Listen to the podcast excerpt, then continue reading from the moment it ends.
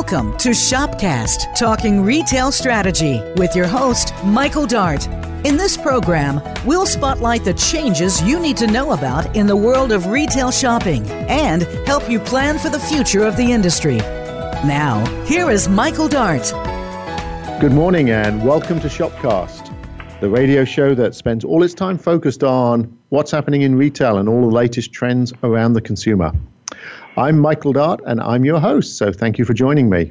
I'm a partner at A.T. Kearney and also co author of the book Retail Seismic Shift, that is the basis for a lot of the concepts and ideas that we'll be talking about during the course of the show. Really excited about today's show. I have a great guest joining me, uh, David Jaffe. Uh, David is Chief Executive of Ascena. You may be more familiar with Ascena from the diversified brands that are part of its portfolio. Uh, they include Ann Taylor, Loft, Lou & Grey, Maurice's, Dress Barn, Lane Bryant, Catherine's, and Justice. And if you add all the revenues up for those companies, it's about $6.6 billion. That is larger than Lululemon, J. Crew, and a company like The Buckle combined. So David has a fabulous view on what's happening in retail today and possibly a unique view on what's happening in women's apparel. And we're going to be talking a lot about what's happening in retail. And one of the concepts which we're going to dig deep into a little bit is the idea of platforming and the concept that retailers today, almost every consumer business, should think of itself as a platform. And what do we mean by that? Well, a platform is a business model that basically creates value by utilizing all of its assets in a way that it facilitates exchange, commerce, uh, every type of transaction you can imagine to increase the value of those assets. Now, the best examples really exist in technology. So, if you think about it, Apple, Google, Amazon, even have all considered themselves platform businesses. So, the iPhone is a platform. On that platform, not only can you do what Apple would like you to do, but it's enabled all sorts of other businesses to utilize the assets that Apple's created to create their own business models. So Uber, of course, wouldn't exist without Apple and the ability to identify where an individual is. In fact, Uber wouldn't exist if they hadn't leveraged the technology of Google Maps. You wouldn't have Venmo and Square if you didn't have the Apple platform. And you wouldn't have Instagram and Snapchat, places like that. So that's that's the concept of a platform where you have a bunch of assets and you try and utilize them to create as much value, not only for yourself, but all the partners, all the users, the consumers, everybody who essentially comes to that particular platform. Now, when do you think the platform exists? Well, there's a number of situations uh, that businesses today should be looking at and saying, gosh, have I got untapped value inside my business because I've got some of these conditions that exist? Do I have underutilized assets, whether or not that's back office, distribution, logistics, space, people. What assets am I not utilizing that potentially could create value to somebody else? Do they have high information content? Because if they have high information content, then potentially I could be liberating that and sharing that information for others. Can I add information, fun, or experiences to the asset to make it much more relevant to other people? Can people, could I imagine assets that I have being utilized by other people that would add fun experiences? Um, do I have a cost structure that potentially, while uh, supporting my business model, could be leveraged in a way that could support others? So, this is the idea of platforming, and I think it's really important because in today's world, to take a static view on your business, on a retail structure, and say, we're just going to continue to do what we've done in a traditional fashion is no longer going to work because there are so many new businesses emerging. There's so many people thinking creatively about how to leverage inside a company's assets, its, uh, its costs, its people, its information, that if you don't actually take advantage of that and do it yourself and think about new ways to create new businesses, then you're likely to find somebody else is going to do that and you're going to lose value. So, with that, and that's one of the ideas, as I say, we'll talk about together with David, I'd like to formally introduce David. He has been CEO of Ascena since 2002. Uh, he's actually been with the company since 1992, uh, worked in a number of different uh, senior roles before becoming chief executive. and also has experience as general partner at SIG Holdings and was a portfolio manager at Merrill Lynch.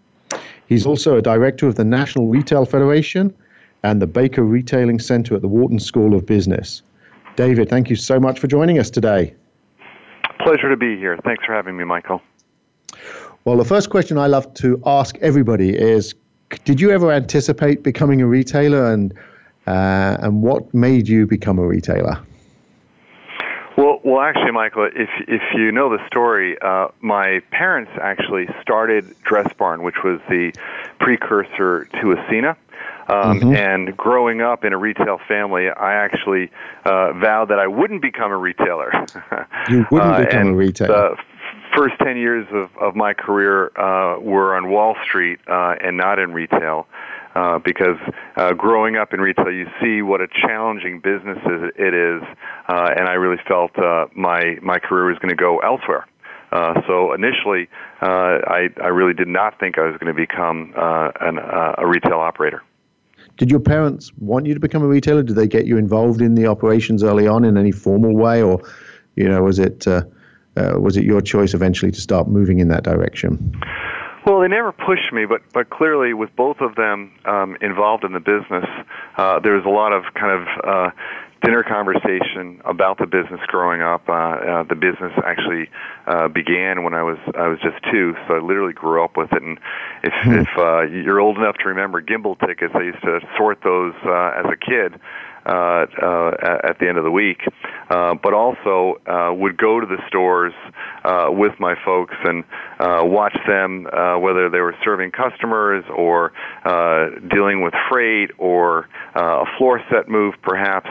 And I'd be running around uh, playing games, and and one of the games they gave me uh, was to uh, pick up, uh, uh, you know, needles or uh, uh, tickets or, or whatever that were on the floor, and that kind of began this whole uh, uh, lesson about retail is detail, and it's all about making sure that everything's perfect for the customer. Uh, and so, uh, as I grew up, uh, and then uh, started working in in retail uh, during high school and other jobs. Uh, you know, I kind of took that experience uh, with me and, and really learned uh, some of the, the fundamentals about retailing. That's really interesting. So retail is detail was something that was just you know imbued in you from an early age.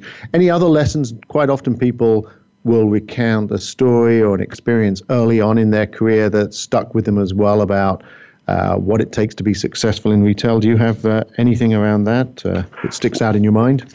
Uh, I would tell you two of the jobs that I had uh, in high school.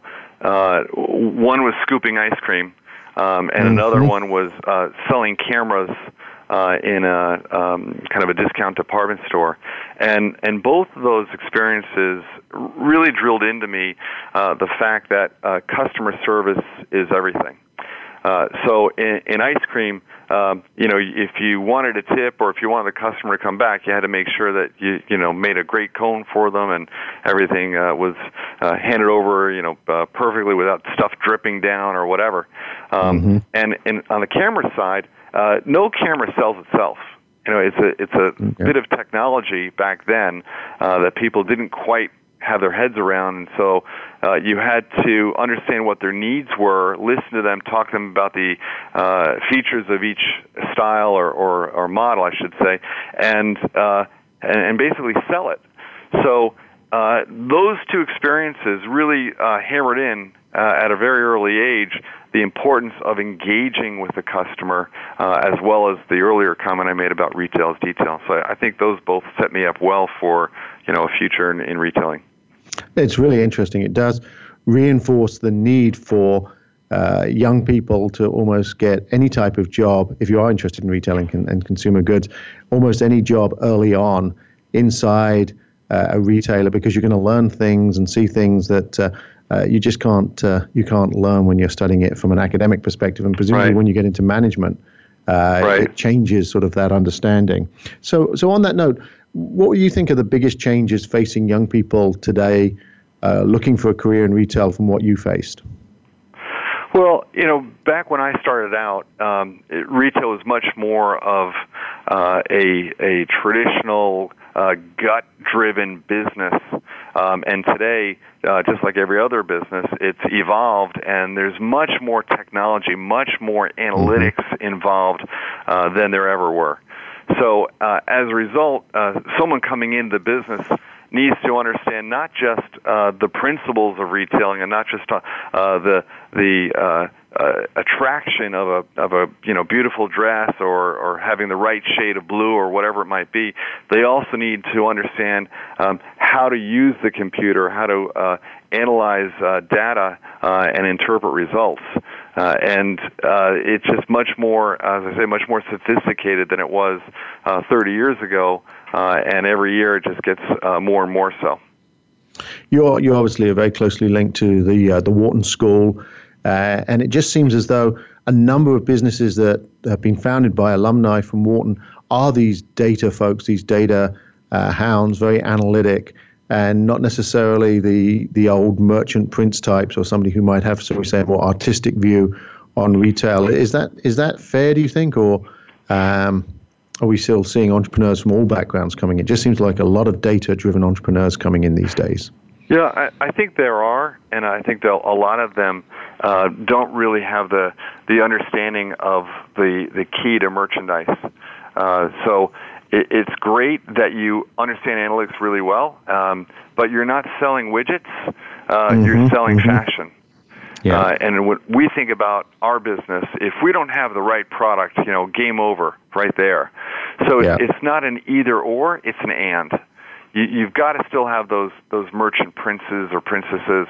You, you've got to have uh, the analytics, and they've got to work hand in hand. Uh, and and that's where we're spending our time now is developing uh, the analytics that will help drive uh, the better decisions uh, with our merchandise. Well, that's great. David, we can take a short break here. You're listening to Shopcast with my guest, David Jaffe, CEO of Ascena, and we'll be right back.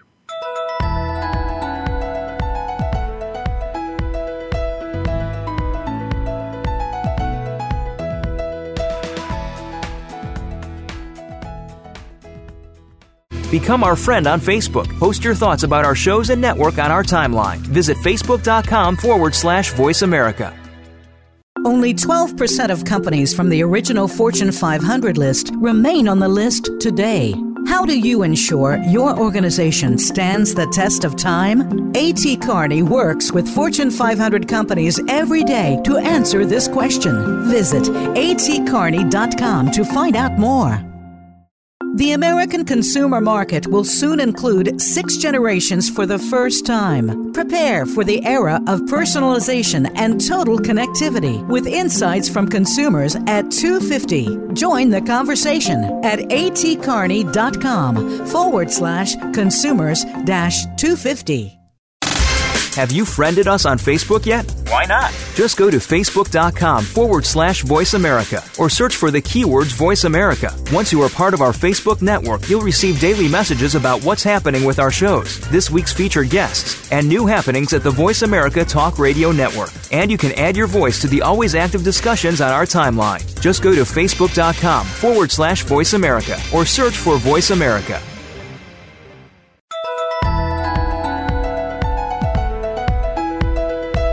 You're tuned in to Shopcast, talking retail strategy, featuring Michael Dart as your host. Now, back to this week's program. Welcome back. I'm Michael Dart, and I'm your host on Shopcast, and I'm here uh, with David Jaffe. Uh, David, uh, next set of questions I'd love to go into is a little bit around your talk at Shoptalk this this last uh, few weeks, I guess, a few weeks ago. Uh, really enjoyed it. Thought you had a lot of great points about the way in which the retail landscape has changed, the way in which retail uh, has evolved, the consumers' expectations have evolved. And I wonder if you could give us a flavor for some of the key things and highlights from that particular talk that you gave. Uh, sure, uh, Michael. I, I, think the first thing is uh, that the world uh, has changed, and, and first and foremost is uh, the customer's expectations have changed. So, uh, just as an example, um, she's used to getting things on demand. So think uh-huh. about Netflix. When she wants a movie, she just presses a few buttons and uh, a movie pops up on her TV. Uh, she wants great value. Uh, and uh, all the flash sale sites that have developed, uh, you know, given uh, you know wonderful value. Uh, she wants to be entertained, and if you think about uh, what some of the beauty bloggers are doing with video. Um, getting things very very fast you know amazon prime and their and their same day or two day delivery two hour delivery in in, in many cases um, she wants to be understood and known uh, by us, and uh, probably nobody better doing a better job of that than than Stitch Fix. Uh, so those are a, few examples of how uh, new entries or uh, businesses that have evolved uh, to serve this customer are giving her uh, opportunities to uh, have an experience that she couldn't have had, whether it's five or ten years ago. So her expectations for all retailers uh, are different because of what she's been able to get uh, from some of the ones I just mentioned. Mm-hmm. Um, so, uh, secondly, uh, when we think about apparel, our world, um, there's been this continued shift to casualization. So, uh, in the old days, uh, people used to have a separate wardrobe for work and another one for kind of weekend or after work.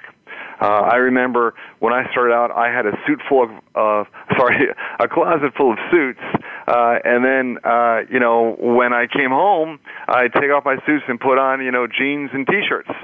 Um, and, and now, it, it's kind of everybody wants this uh, middle of the road, this um, opportunity to wear uh, uh, desk to dinner, uh, day into evening, um, and it's become much more casual and in fact, uh, there's even an extension of that. Uh, you know, this athleisure look uh, has continued to be uh, important, uh, and so.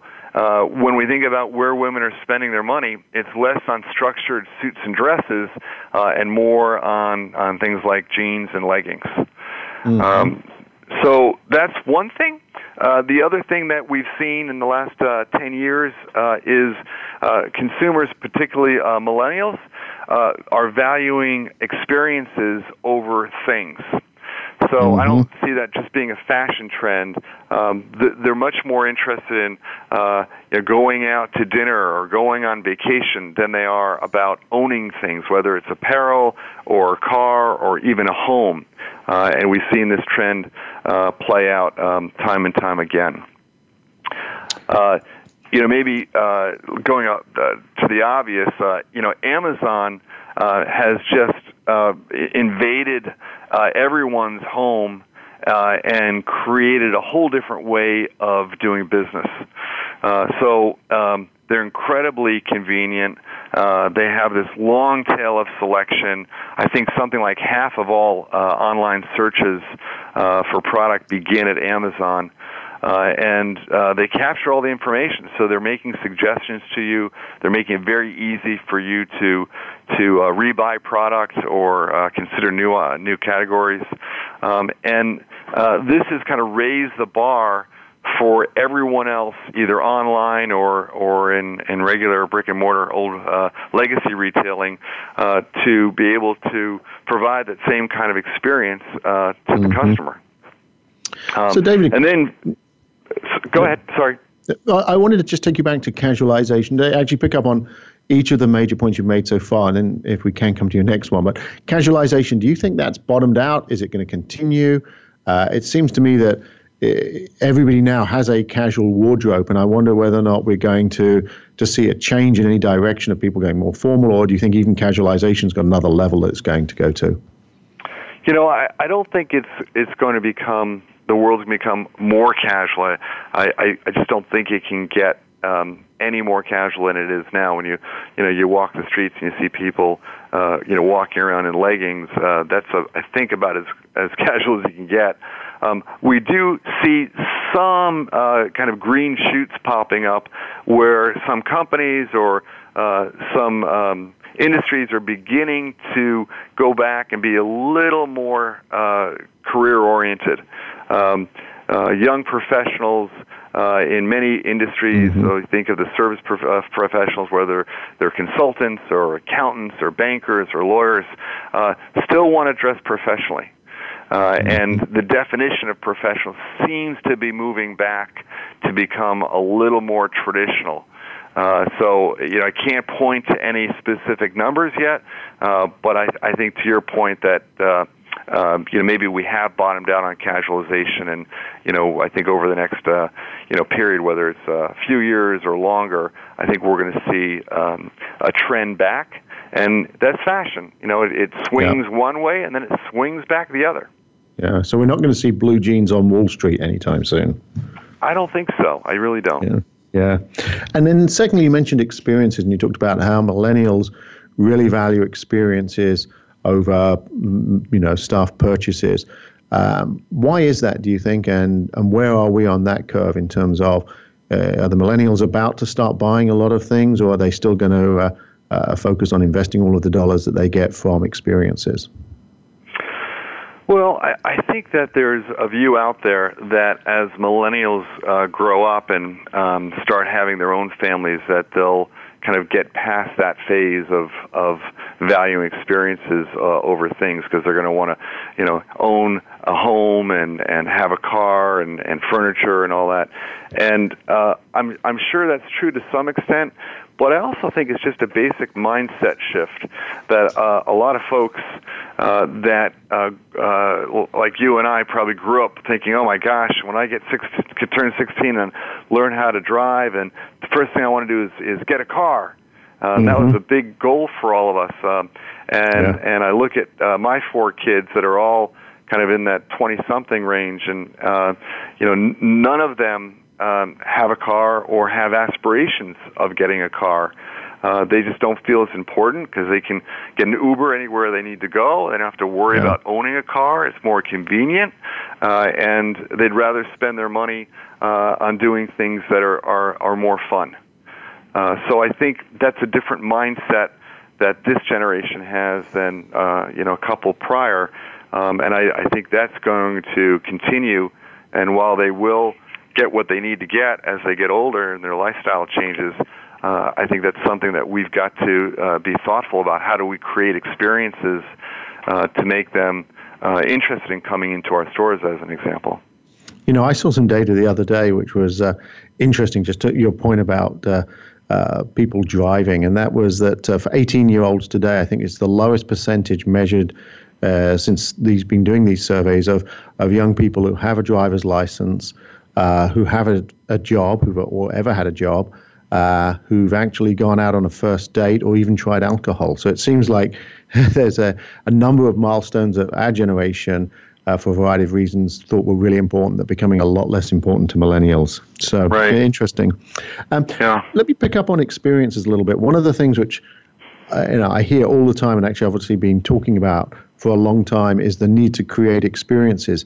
But it seems to me that there's a you know a lack of creativity quite often in in how people think about creating experiences. Is often just you know retailers saying we need to put a coffee shop in uh, in the store, etc. Curious if you have any thoughts about what uh, what people need to be thinking about in terms of defining a great experience for their consumer. Well, I think when someone comes into a store, um, they want to have a special experience. Uh, we like to think of our stores as kind of that third place. You know, there's home, office, and no, it's not Starbucks. It's it's our store.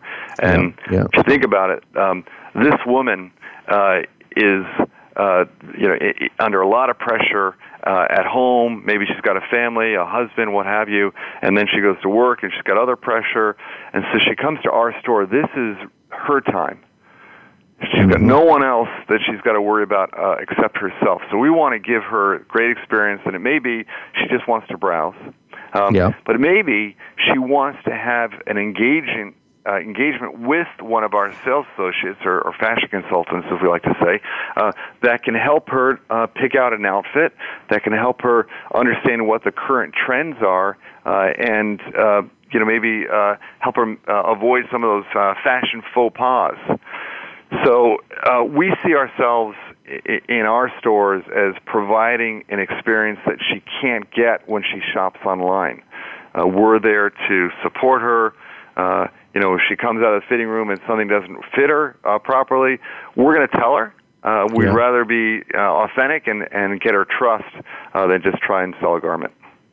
Sounds like the human side of those experiences are really, really important and something that again, uh, a lot of retailers have downplayed over many, many years, but is it becoming increasingly important. Do you think? Do you think that's fair as well? Yeah, I think I think some of the uh, the models out there um, are really self-serve, uh, and so if you think about the department store, uh, it's tough to get um, a lot of help in a department store. It's just the way their model has evolved. Obviously, the deep discount guys, whether it's the, the TJ Maxxes and Rosses of the world, or uh, the big boxes like you know Target and Walmart, whatever, are essentially self-serve models. Mm-hmm. Um, our businesses are all boutiques. Uh, we are a specialty store operator, and so our goal is to provide as high level of service as we can but also we're working to try and create special experiences. So let me give you an example, uh, Michael. Uh, just uh, over the weekend at our Justice uh, uh, uh, brands, we had a fashion show. So the girls could come in sign them mm-hmm. to be in the fashion show and have a fun experience, you know, with their mom or grandma or whoever it might be, uh, kind yeah. of watching and helping them get ready. And it's just a fun thing that they can't do online. Uh, and they're with a whole group of other girls, and everybody gets to participate.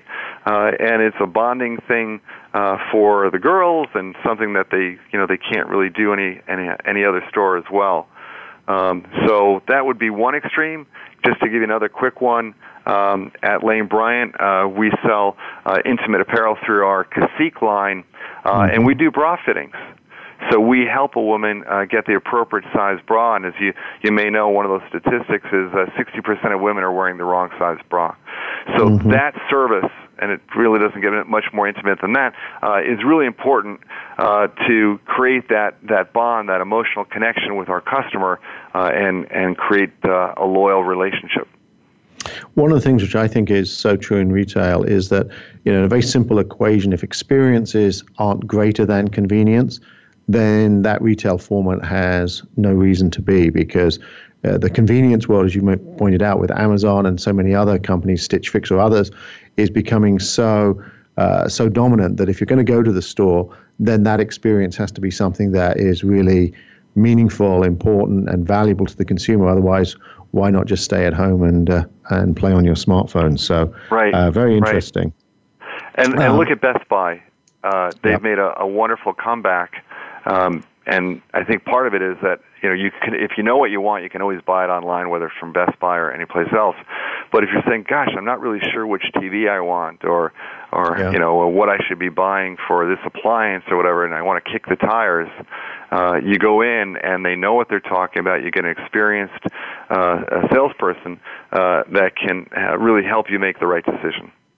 I think that's a great example because uh, you know, for so long people thought that sector, and I must say I was pretty down on the electronic sector as being one that could possibly compete against Amazon.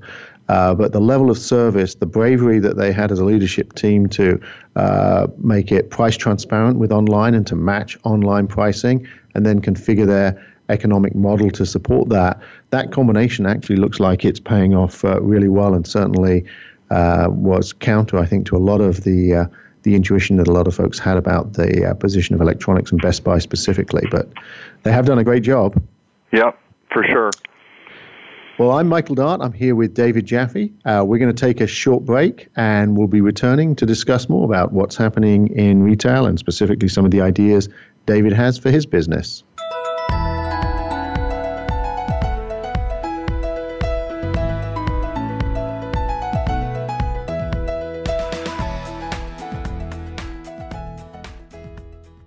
Become our friend on Facebook. Post your thoughts about our shows and network on our timeline. Visit facebook.com forward slash voice America. Only 12% of companies from the original Fortune 500 list remain on the list today. How do you ensure your organization stands the test of time? A.T. Kearney works with Fortune 500 companies every day to answer this question. Visit atkearney.com to find out more. The American consumer market will soon include six generations for the first time. Prepare for the era of personalization and total connectivity with insights from consumers at 250. Join the conversation at atkearney.com forward slash consumers dash 250. Have you friended us on Facebook yet? Why not? Just go to facebook.com forward slash voice America or search for the keywords voice America. Once you are part of our Facebook network, you'll receive daily messages about what's happening with our shows, this week's featured guests, and new happenings at the Voice America Talk Radio Network. And you can add your voice to the always active discussions on our timeline. Just go to facebook.com forward slash voice America or search for Voice America.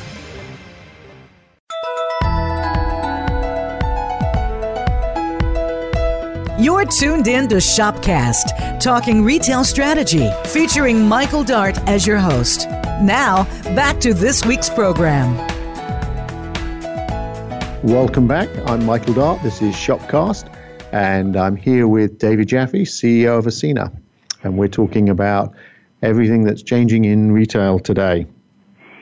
Now, David, at the beginning of the show, um, I spent a little bit of time outlining my ideas on the concept of becoming a platform or platforming, as I call it, and a belief that uh, the most successful businesses today take this mindset of looking at themselves as a platform and looking at all of their assets and all of their relationships to try and create new businesses, try and change the cost structure to leverage different parts of the organization in new and imaginative ways. I know that's something that you've been spending quite a lot of time thinking about. Um, I'd love to get a little bit of the history of how that's evolved, and then specifically what uh, what you're thinking about doing in the future along that dimension. Sure. Uh, Michael, as you, you may recall, uh, Ascena grew through acquisition. So we've made uh, four acquisitions uh, over the past uh, 12 or 13 years, and with each one, we saw more opportunities to combine things. So uh, where we are today um, is is really that we've developed a shared service model. Uh, so that incorporates centers of excellence, that incorporates uh, consolidating uh, facilities uh, and, and, talent, uh, so that rather than have, as an example, um, uh, five different distribution centers, you know, we, we really needed only one, and we just recently opened up another one on the West Coast uh, to to get the um, uh, the transportation savings. So if you think about that, uh, that goes uh, across a lot of different functional areas. Uh, the concept was really simple. As we got bigger, uh, we realized uh, that we could uh, centralize and standardize our approach to doing back office work. So anything that face the customer, think mm-hmm. merchandising, marketing, um, and the uh, customer experience, we wanted the brands to own, whether it was that was online or in store. Um, but anything that the customer uh, didn't see and wasn't affected directly by, we felt we could standardize. So um, and centralize. So if you think about uh, sourcing, uh, if you think about transportation, uh, distribution, fulfillment, uh, you know, think uh, procurement, non-merch procurement. Uh, I can go on and on. Uh, mm-hmm. But we've been able to develop a model that's much more efficient uh, than uh, we had when we were operating the brands separately. Uh, and this has been going on for a number of years, and we're we're almost at the very end uh, of the process. So um, we're we're really pleased. We've been able to take out literally hundreds of millions of dollars uh, of cost from our business by by switching to this approach. Um, so so that's kind of phase one. Um, mm-hmm. And and while it's been ongoing, and we've developed this this shared service model, what we've also developed is is this platform, as you referred to, um, and phase two, uh, which uh, we're beginning to think about and develop kind of a, a, a working business plan for, is can we use uh, that platform uh, as an opportunity to invent a new business, to go outside uh, and offer our services to third parties. So when you think of, of the Amazon model, uh, they mm-hmm. said, hey, we need to have these server farms, and if we're going to build them for ourselves, um, why not uh, let other people uh, use them, uh, and we'll make money uh, in that business as well. Um, and uh, Amazon Web Services, as I'm sure you know, is a you know huge business, incredibly successful, and really the the cash generator, the profit generator uh, for uh, for Amazon. So while we don't uh, have visions of becoming uh, the next AWS, uh, we do have uh, uh, some excess capacity. We do have uh, some really strong centers of excellence that can be leveraged, and we see that as a win-win. both for ourselves to be able to leverage what we've built, as well as for clients that come in and get the benefit of, of our size, but also our expertise. And David, as you think about leveraging your assets for others to use in the same way you use the analogy with, uh, or the example rather of uh, Amazon, are you looking for startups who could leverage your infrastructure, or is it scale retailers who, facing tough markets, facing a need to reconfigure their economics, could actually hand over a lot of their operations to for you to run, or is it both? I'm just curious. Well, we're we're probably thinking of the latter first you know, mm-hmm. because we've got we're you know a fairly large company, and um, you know if you're working with a, a, a startup, uh, you're going to spend almost as much time as if you're working with a, a mature company that's doing a billion dollars, and obviously the uh, the numbers make more sense uh, the bigger it is. Uh, having said that. Um, you know, we, we've grown through acquisition, and we really love the idea of being able to uh, become maybe uh, think of it as an incubator uh, for some of these businesses where uh, they've got a great merchant perhaps or um, a great uh, uh, vision as to you know how they can uh, approach the market differently, and uh, we could provide the back end, uh, kind of like sweat equity, and and help these businesses grow in a way that um, you know a venture a venture capital firm couldn't. Mm-hmm. And and these models, traditionally, when I've looked at them, seem pretty complicated and hard to to get to smooth operations for the for the organization to understand how they're going to function. So I was curious whether you've experienced that and how the leadership has evolved during the course of this process in order to make sure that uh, everything is working smoothly. And you you said you're at the back end of this right now, so I'm sure that uh, there's been an awful lot of lessons learned during the course of this journey. Um, you know that's right. It's it's not like this is um, uh, like falling out of bed. This is hard work, uh, and uh, we've uh, taken advantage of uh, some uh, great partners, uh, consulting partners, uh, a- as well as uh, we've put in some great leadership. Um, and uh, if you ask these leaders that are running these these functions uh, what their job is, uh, they'll tell you their job is to serve the brands. Uh, and mm-hmm. they've done a wonderful job of adapting to the needs of the brands, um, and and really that's the mantra. If you think about it, um, you know we've had to integrate uh, eight brands. You know, we, we mm-hmm. have eight different brands, some bigger than others, obviously. Um, yep. But integrating the eight brands, we've learned a lot, and so now we think to go outside um, and and p- perhaps bring in uh, a customer or two uh, wouldn't be that hard because, as as I said, you know, we've we've already done this eight times and and learned the lessons uh, along the way. And so, if there's a large retailer who looks at their infrastructure, whether or not that's their DCs, whether or not that potentially could be things like HR or IT, and says we need to lower our costs, we need to um, avoid making a huge capital investment in area because um, well, for whatever reason, our revenue outlook may be uncertain. We're not sure if we uh, want to spend our time focused on that.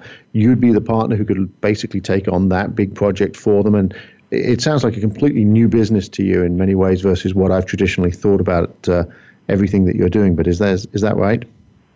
Uh, that is right, Michael. You know, we're we're just uh, still in the planning phase of it. I don't want to get you too excited that uh, you know this is going to be our next billion dollar business.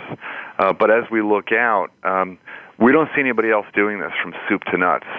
Uh, we can yeah. partner with someone, and uh, obviously having one uh, one uh, player rather than three or four or more uh, that are handling some of these functions for you is much more efficient. Uh, and because um, of our size uh, and our clout uh, and our sophistication, we've put in you know very very sophisticated systems. Uh, I think that uh, most companies uh, are going to find a benefit not just in terms of a cost savings, but also in terms of the capabilities that we have for our own business that are obviously uh, transferable over to to a customer. Mm-hmm. Are there others out there who are doing this and taking this model forward to the market, or are you are you a pioneer in this front? Well, uh, there's certainly lots of folks that are doing pieces of it. Uh, mm-hmm. I, I'm not aware of anybody uh, that's that's uh, doing this, this same uh, platform or, or shared service uh, approach uh, and bringing it to the market. So uh, you know, it's still something that uh, you know the market hasn't uh, voted and said, "Oh yeah, this is a great idea," uh, and and uh, we're um, you know we're going to be testing it, make sure that it does work before we certainly uh, ramp it up. Uh, but I do think it makes a lot of sense, and we've had a lot of good conversations with our board about this, and, and they're supporting us, very supportive of us uh, uh, uh, testing it. Oh, really interesting. So you you obviously you understand a lot of the dynamics of the change in retail today. Uh, you've got a, a, business model that's responded to that, as well as a lot of new growth ideas, this being one of them. I'm curious, what do you think is the, the biggest challenge that you faced as a leader um, in retail, and, and what do you think are some of the biggest challenges that you see other leaders facing in retail to to meet this uh, dynamic environment and all these changes and all these new requirements? Well, I think the thing that I've learned is uh, y- you can't assume that uh, tomorrow is going to be the same as yesterday. Mm-hmm. When I started out my career, um, you know, back when it was Dress Barn, uh, we were opening up stores as fast as we could. Um, the the world uh, was flocking to uh, these chain specialty stores in, in our world and uh, other chains, you know, whether it was Walmart or Target or you know any any other TJ Maxx, you know, all these uh, brands were growing rapidly, and the bigger you got, uh, the more efficient you became, um, and so it was just basically um, adding more and more stores uh, to your core base, um, and the challenges uh, were very different uh, than they are today. There was no uh, internet or e-commerce business. Uh, you didn't have a lot of these these little startups coming up that were offering a new twist. Uh, you know, whether it was a, a Stitch Fix or a, a flash sale site like Rue La La. Um, and so you were competing against other retailers, and for much of that time during a lot of the uh, the specialty stores and chains growth, it was against the mom and pops. So a lot of those yeah. businesses went out of uh, out of business um, in the uh, the 70s and 80s, um, and then it was the regional chains that that went out of business in the 90s, and then all of a sudden the internet came along, and so today our challenge is how do we reinvent the business to be relevant um, and compelling to our customer. Mm-hmm. Uh, you know what we did before worked uh, before, but it doesn't work today. So how do we evolve our model uh, and our approach to the customer uh, to to be exciting to her? And since you mentioned it, I'd love you to to comment on what you think is the future of stores in that particular environment. Where are we going with it? A lot of people obviously very pessimistic. I obviously, as you know, believe that we need to rationalize a lot of stores. I'm curious how you think about the role of stores in the future. Well, the thing about stores uh, is that um, they are, are much more than simply selling product.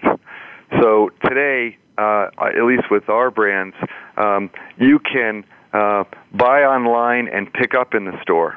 Uh, mm-hmm. You can go to the store, and if we don't have your size, you can buy online in the store uh, and ship to your home or to the store, and, and every permutation uh, thereof. So stores become fulfillment centers, they become pickup points, they become uh, try-on. You know, if you think of the the uh, the bonobos model or the UNTUCKit model, uh, they don't actually have inventory. They just have sizes that you can try on, uh, and then once you know your size, you can order the product that you want either in store or online. So that's the extreme of it. Um, I do believe uh, that women enjoy shopping, that uh, women like to uh, treat themselves to an experience like that, uh, where again, as I said at the beginning of the show, um, it's about her time. Uh, so we mm-hmm. need to make that experience as uh, as um, you know, relaxing and comfortable as possible for her. Just as an aside, none of our sales associates are on commission. We don't think that's the right environment uh, to uh, to put our customer into. So uh, we uh, we believe that stores will be around, maybe uh, uh, a bit fewer than there are today, uh, but those stores are going to be important to our customer, uh, whether it's a kind of a showcase uh, or uh, a fulfillment center or what have you, um, the customer still enjoys uh, looking at product uh, in, in a store setting rather than you know being able to touch and feel it and try it on rather than just looking at it online. You're listening to Shopcast and with David Jaffe and Michael Dart talking about retail. We're going to take a short break and then we'll be right back.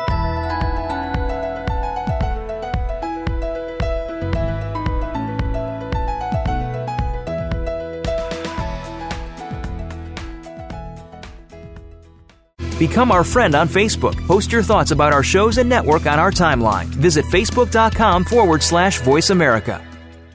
Only 12% of companies from the original Fortune 500 list remain on the list today. How do you ensure your organization stands the test of time? A.T. Kearney works with Fortune 500 companies every day to answer this question. Visit atkearney.com to find out more. The American consumer market will soon include six generations for the first time. Prepare for the era of personalization and total connectivity with insights from consumers at 250. Join the conversation at atkearney.com forward slash consumers dash 250. Have you friended us on Facebook yet? Why not? Just go to facebook.com forward slash voice America or search for the keywords voice America. Once you are part of our Facebook network, you'll receive daily messages about what's happening with our shows, this week's featured guests, and new happenings at the Voice America Talk Radio Network. And you can add your voice to the always active discussions on our timeline. Just go to facebook.com forward slash voice America or search for voice America.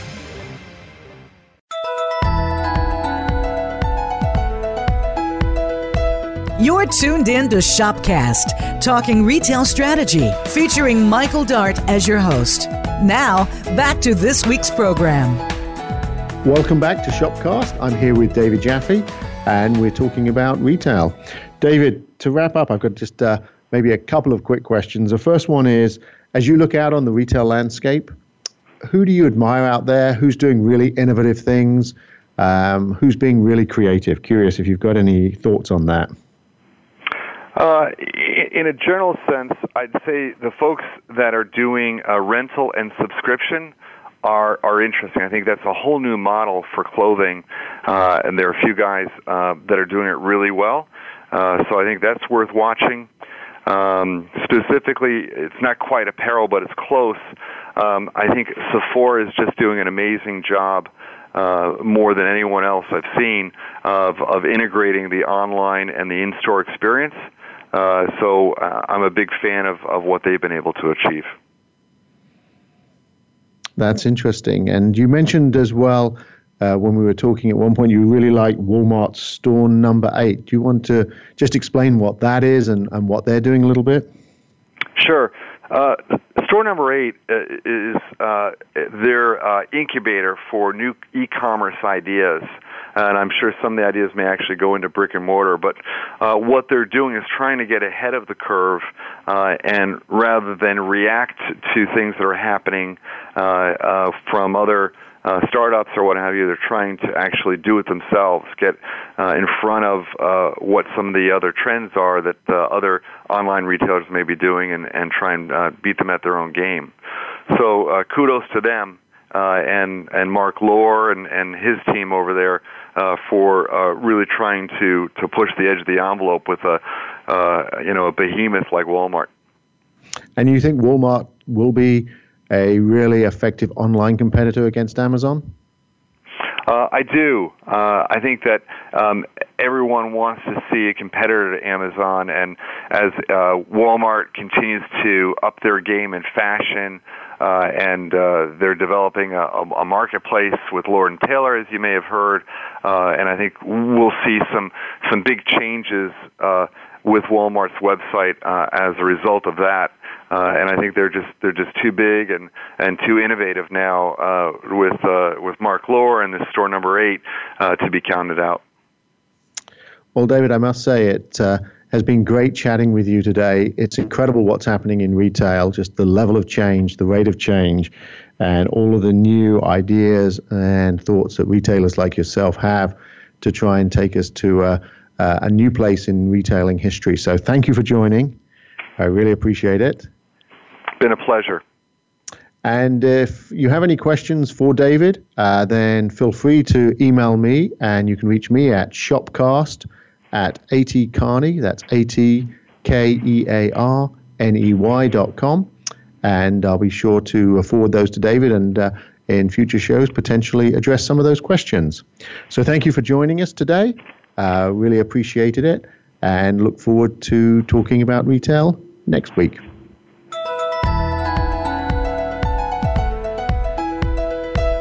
Thank you for listening to Shopcast, talking retail strategy. Please join host Michael Dart for another edition of the program next Friday morning at 10 a.m. Eastern Time and 7 a.m. Pacific Time on the Voice America Business Channel.